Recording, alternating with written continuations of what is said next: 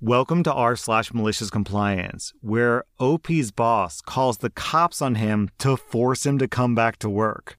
Our next Reddit post is from Disposable. I was the company IT department. I asked several times to be given someone to train as my backup, but they stalled and stalled on it. The time came for my vacation, and I asked my boss who was going to handle my job while I was away. My boss said that I was supposed to train him how to do it. He had the attitude of, How hard can it be? So, for the week prior to my vacation, we went through all of my routines. He took copious notes, and I thought that he'd do okay. The problem was, the place that I was going had no phones, so if they got stuck, I couldn't help. I did give him the approximate location of where the cabin was. A few days later, I'm out on a lake fishing with my kids and I see a police boat approaching. I'm not worried. I have permits and all the required equipment. The police pull up and ask for me by name. They said that my company had called and they were sending a plane to pick me up at a nearby airstrip. Apparently, I was supposed to get back ASAP.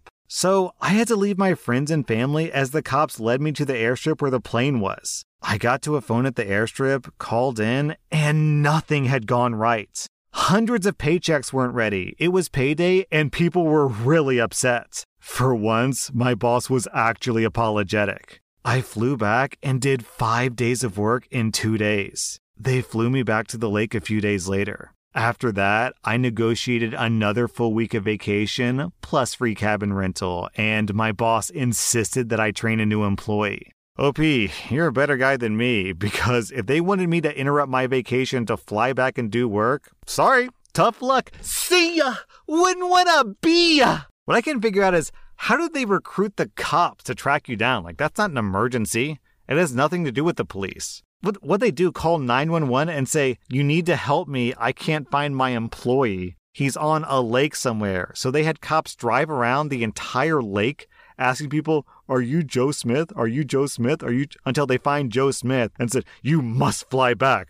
We're arresting you. Citizen you have to go back to work? Like what? Huh? That's so weird our next reddit post is from young grandpa for background, this took place in the 1990s when a 1.5 Mbps data connection would run you over $500 a month. And only the phone company of a few very large data center companies would even dream of having a T3. I was working for one of those telephone companies in the central office where we troubleshot for those very lucrative services. There were four people in my department, making it one of the largest IT offices in the state. One day, one of the four of us was out on vacation, the second of the four of us was out of the office for some reason, and the third of us called in sick. That left me alone for eight hours with the workload of four technicians. Well, as a good employee, I prioritized and I got all the most important tickets done and all the most urgent new services installed. Everything due that day was done. But in the process, I missed my two 15 minute breaks and I worked through lunch. My supervisor came down at the end of the day to congratulate me for my good work, and he was watching me fill out my timesheet for nine hours. He started to get a little panicky and said that he couldn't approve overtime. He said that he would get in trouble. I reminded him that I had just spent nine hours doing the work of four people, which was like 32 hours worth of work. But he said that overtime wasn't approved. I said, What am I supposed to do then? I work the hours and I need to get paid. He suggested that I leave an hour early on Friday, so I agreed. Come Friday, I decided to take full advantage and only take a half hour lunch so I could leave at 3:30 instead of 4. Well, guess what? The vacationer and the sick person hadn't returned yet, so there were only two of us in the office. My coworker disappeared at around 1:30 or so. I found out later that she was interviewing for a management position. At 3 o'clock, I got paged for a ticket that one of our very expensive T3s was down, and I had to join a conference bridge to assist in troubleshooting. I joined the call, but then at 3:25 I said, "Sorry, but I have to drop off. I'm not approved for any overtime. The night shift person will be here in a half hour to help." I dropped off the call, knowing the night person on duty had never worked on a T3 before. I hadn't even reached my car when my pager started blowing up. It turns out my overtime was approved, so please don't leave yet. However, by then, I'd already clocked out, so I just smiled and got into my car. I drove home and took my wife out for a long overdue date night. Isn't that always the golden rule about overtime? Managers can never approve overtime when you need it. They can only approve overtime when they need it.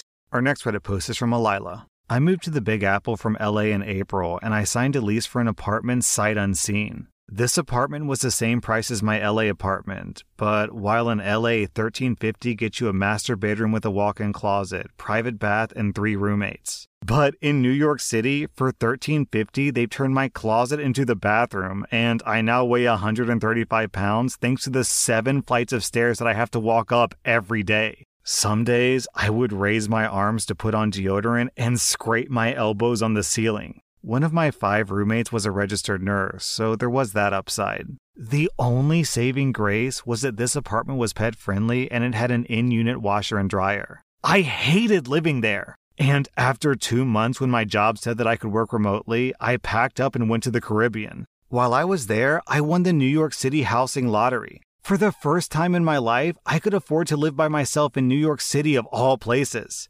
I'd read in forums that landlords are usually pretty happy for tenants when they win and they let you out of your lease no problem.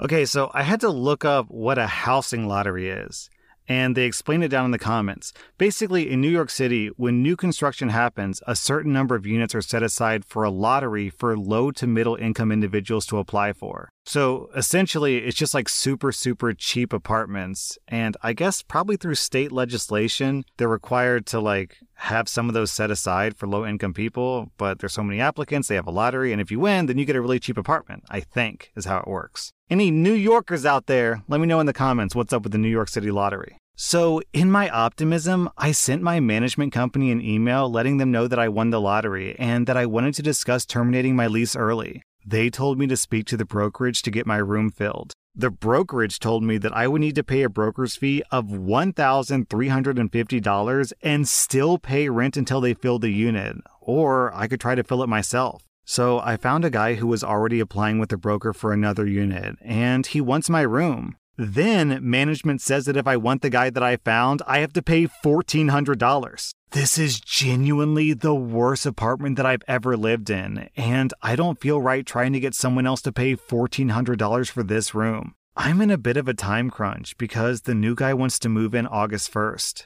So within 24 hours, I need to hire movers to take my stuff to storage. But if I don't get approval from management, then there's no point. So I need management to agree to let this guy take over my lease for my price. I tried to argue that a new price would be a new lease, and if they want to do that, then they would have to release me from this lease and market the apartment at my new price point. They refuse me and say that I should pay the broker's fee or forfeit my deposit and continue to pay rent until they get my room rented.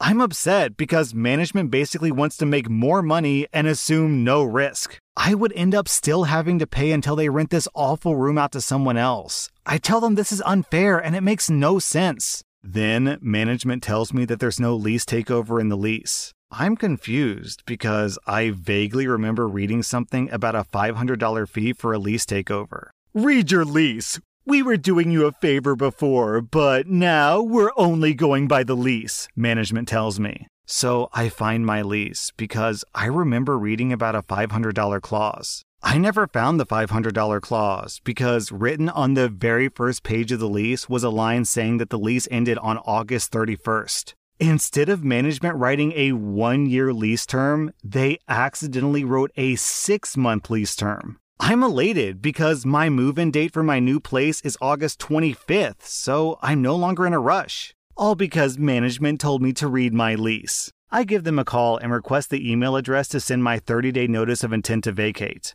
Management tells me that I can't break the lease. I tell them I'm not breaking the lease, it ends next month. I send them a photo of the first page of the lease. He sputters and says, You know that it's a year long lease? That's a typo. As you know, I just took over managing the building and I inherited some bad leases. I never knew about this, but I gleefully responded, Well, I was doing you a favor before, but now I can only go by the lease. If the lease says that my term ends next month, then I have to honor that. He hangs up and is furious that this is happening. At this point, I'm no longer concerned about hiring movers, so when he calls me back at 8 p.m., I'm ready to tell him that I'll move out according to the lease, but he starts the conversation in a somber, defeated voice. You can move out on the 31st. We just have to go according to the lease. We'll do a final walkthrough and give you back your deposits. And throughout all of this, I'm still in the Caribbean. My cousin will be subletting for August, and I'll be moving into my new apartment when I get back.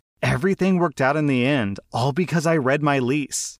Our next Reddit post is from Yarn Tags. I moved to a new state to take a high school teaching job in a rural town. I liked my fellow teachers and almost all of my students, but this was a small town with the usual assortment of outdated attitudes. One student was particularly lazy. Her parents both worked in the small school district. She rarely turned anything in on time, and what was turned in was generally rushed or incomplete, as if she'd gotten the instructions secondhand. Somehow, though, she had straight A's in all of her classes. I quickly figured out why. When she turned in a late, incomplete assignment and I very generously gave it a D, her overall grade in class dropped to a B. I was called in the next day to a meeting with the principal and both of her parents, who immediately complained that I was being unfair and capricious with my grades. They accused me of not giving students the instructions, so I showed them the instruction paper, which I passed out and went over in class. They accused me of not giving her specifically a copy, but I remember handing it to her and I told them why.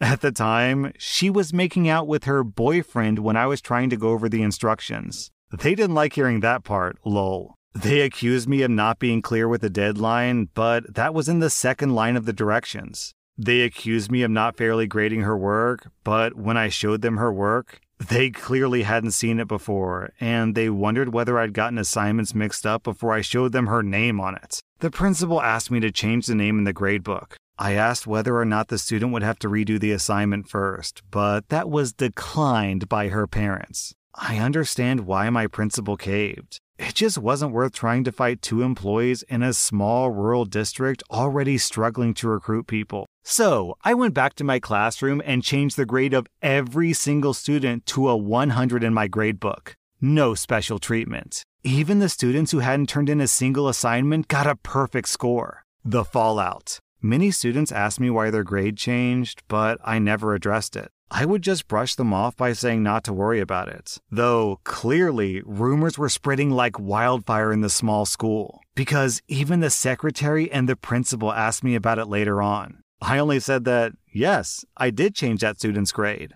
The principal looked like he wanted to ask me about why I changed all the grades, but he just shrugged and walked away. He never interfered in my gradebook after that. The student's parents transferred her out of my class, and her boyfriend also transferred a day later. I don't know why parents do this type of thing. Man, all you're doing is setting your kid up for eventual, inevitable failure. Our next Reddit post is from Ace of Spades. I'm a little fuzzy on exactly when this was, but for loose context, this took place around 2018. We were living in this little two story in a subdivision in upstate South Carolina, which my parents still own. My family just had a full run of renovations done on the house kitchen remodel, new floors, wallpaper removed, new paint on the walls, etc. The folks who painted did an especially good job, and since they were a small local business, they wanted to know if they could put a little sign in our yard for a few days as advertisement. You know, those little plastic type yard signs, nothing big or fancy. My dad was happy to oblige, and he showed them where to put it to avoid the sprinkler system. Everything's great. Two days later, a letter arrives in our mailbox. It's from our homeowners association. According to the bylaws, no signs can be placed in a yard for more than 24 hours. We hadn't been planning to leave it up for more than a few days, maybe a week at the most, but to be told that supporting a small business was an eyesore came well out of left field. This is the part where I tell you that my father, despite being a very considerate and respectful man, has something of a problem with authority, especially when that authority is arbitrarily telling him what to do on his own property. So, the first thing he does is pull out his copy of the neighborhood bylaws. He and my mother both look over it, and lo and behold, the quoted passage says, No signage or similar mode of advertisement is to be displayed in a yard for more than 24 hours. Not one to go down quietly, my father took to combing through the applicable section looking for any loophole that he could find, and he found it in the word yard. Two or three days after that, one of the ladies who worked for the HOA came down to our house to personally ask us to remove the sign. She and my dad stepped out on the front porch, and they must have been out there for nearly half an hour. I don't think I heard him say anything other than the occasional mm hmm or yes, ma'am until the very end. You see, the sign was no longer in our yard, it was in the flower bed. Other parts of the bylaws, even in the section they had cited, distinguished the flower bed as separate from the yard. And since this particular clause mentioned the yard alone, the flower bed must have been fair game. And he told this woman as much, without so much as knitting his brows or raising his voice. The sign stayed in our flower bed, perhaps out of spite, for nearly another month before we finally took it down. That was r slash malicious compliance. And if you like this content, be sure to follow my podcast because I put out new Reddit podcast episodes every single day.